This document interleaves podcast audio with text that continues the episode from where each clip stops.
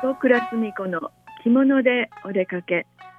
あなたもタンスに眠っている着物を取り出して一緒におしゃれを楽しんでみませんか？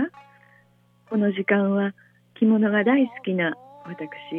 坪倉澄子が着物の魅力をお伝えいたします、えー、本当に随分寒くなってまいりました、えー、いつもこの2月の節分が近づくとやはり、えー、年越し節分は寒いな雪が降るなっていうお話をさせていただいております、えそこで、えよく聞かれる質問に今日はお話をしていきたいと思いますがよく時にも聞かれるのが、えー、冬の寒い時期に着物の下どんな肌着を着かれあの着ておられますか？とか防寒対策はどうされてますか？ということを聞かれます、えー、今日はそんな、えー、見えないところの暖かくする方法それをお話ししたいと思います。えー、まず、えー、基本的に皆さんあのお持ちなのは肌地盤裾よけ旅というのはあのお着物の下着として、えー、よくご存知だと思うんです。そして、えその肌着、え裾よけというものも夏用冬用というのはあります。でなかなか冬用っていうのはあの寝る寝るの暖かいものですとかちょっとガーゼの2枚になったものもあるんですが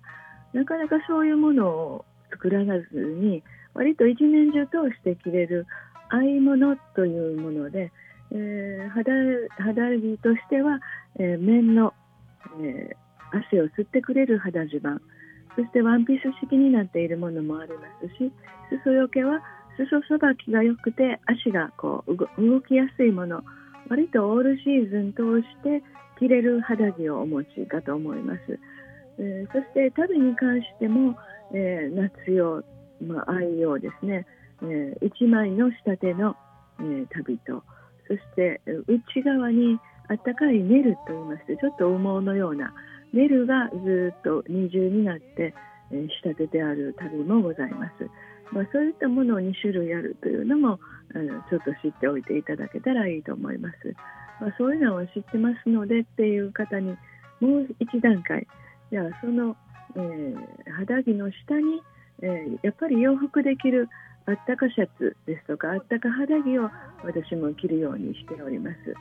えー、着物は割と下に補正を入れたり、えタオルをウエストに巻いて入れたりということで割と暖かいんですが特に帯の下なんかは汗をかくぐらいえー、暖かいですし、えー、タオルを巻いて逆に汗取りにしたりはしております。でもやはり襟元ですとか、裾から上がってくる冷たい風、え裾の足元はとっても寒いですのでそういう時はやはりその着物の肌地盤ですとか着物のワンピース式の肌着の下にお洋服用のあったかシャツを着たりあったか肌着ズボン下のようなものをあの着たりはしております。ただそれについてちょっと一つあの気をつけていただけなければいけないのはあまり真っ黒というのはちらっと見えても着物ののところから見える黒というのはあまり、よろしくないのでできれば肌色のものがおすすめします。そして特にこの襟ぐりですね。お着物は襟を抜きますので後ろ握り拳1つ分ぐらいは首の後ろを抜きますので襟ぐりの詰まったものはお酒になった方がいいと思います。ですから肌地盤をお召しになった時に肌地盤よりあまりたくさんそのシャツが見えたり襟ぐりが出るものは避けられた方がいいと思います。そして、えー、長袖のシャツもできるだけやっぱり暖かいので長袖着たいんですが、うん、半袖ですとか七分袖ぐらいにされたらいいですし、えー、もしもう長袖しか持ってないわそれ用にはっていうことでしたら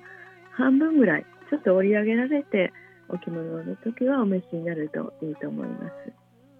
えー、そしてあまりご存じないのがショートストッキングというものです。えー、足袋の中側に、えー、シームレスになった、えー、膝下のストッキングっていうのがあります。それを1枚履かれると割とスースー足元がするのが、